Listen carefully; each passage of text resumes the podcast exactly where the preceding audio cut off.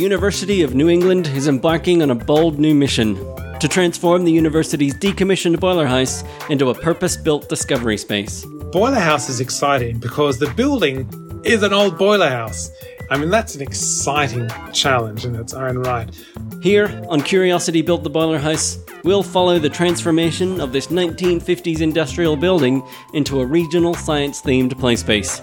Look, I'm very excited about this project. It's got everything on my wish list in terms of being child centred, play based, um, science, sustainability. It's great in that respect. We're really interested in creating experiences that people want to come back to and revisit and revisit and revisit time and again. Along the way, we'll also chat with leading experts in education, place based design, and all things STEAM about what makes for an incredible Discovery Space experience. I think it's really important that education teach people that they matter. They're not just a cog in some machine, they matter.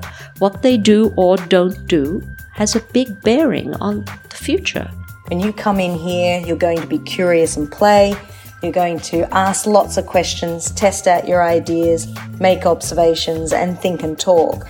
It's always good to have a couple of wow exhibits. Build it tall, or build it high, or build it long, or something something about you know some of those first exhibits as you walk in.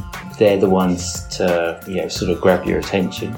This podcast is recorded on Anaiwan country and has been brought to you by the University of New England.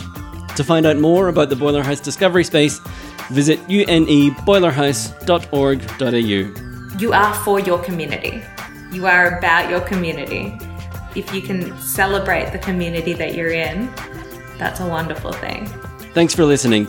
We'll see you here next time on Curiosity Built the Boiler House.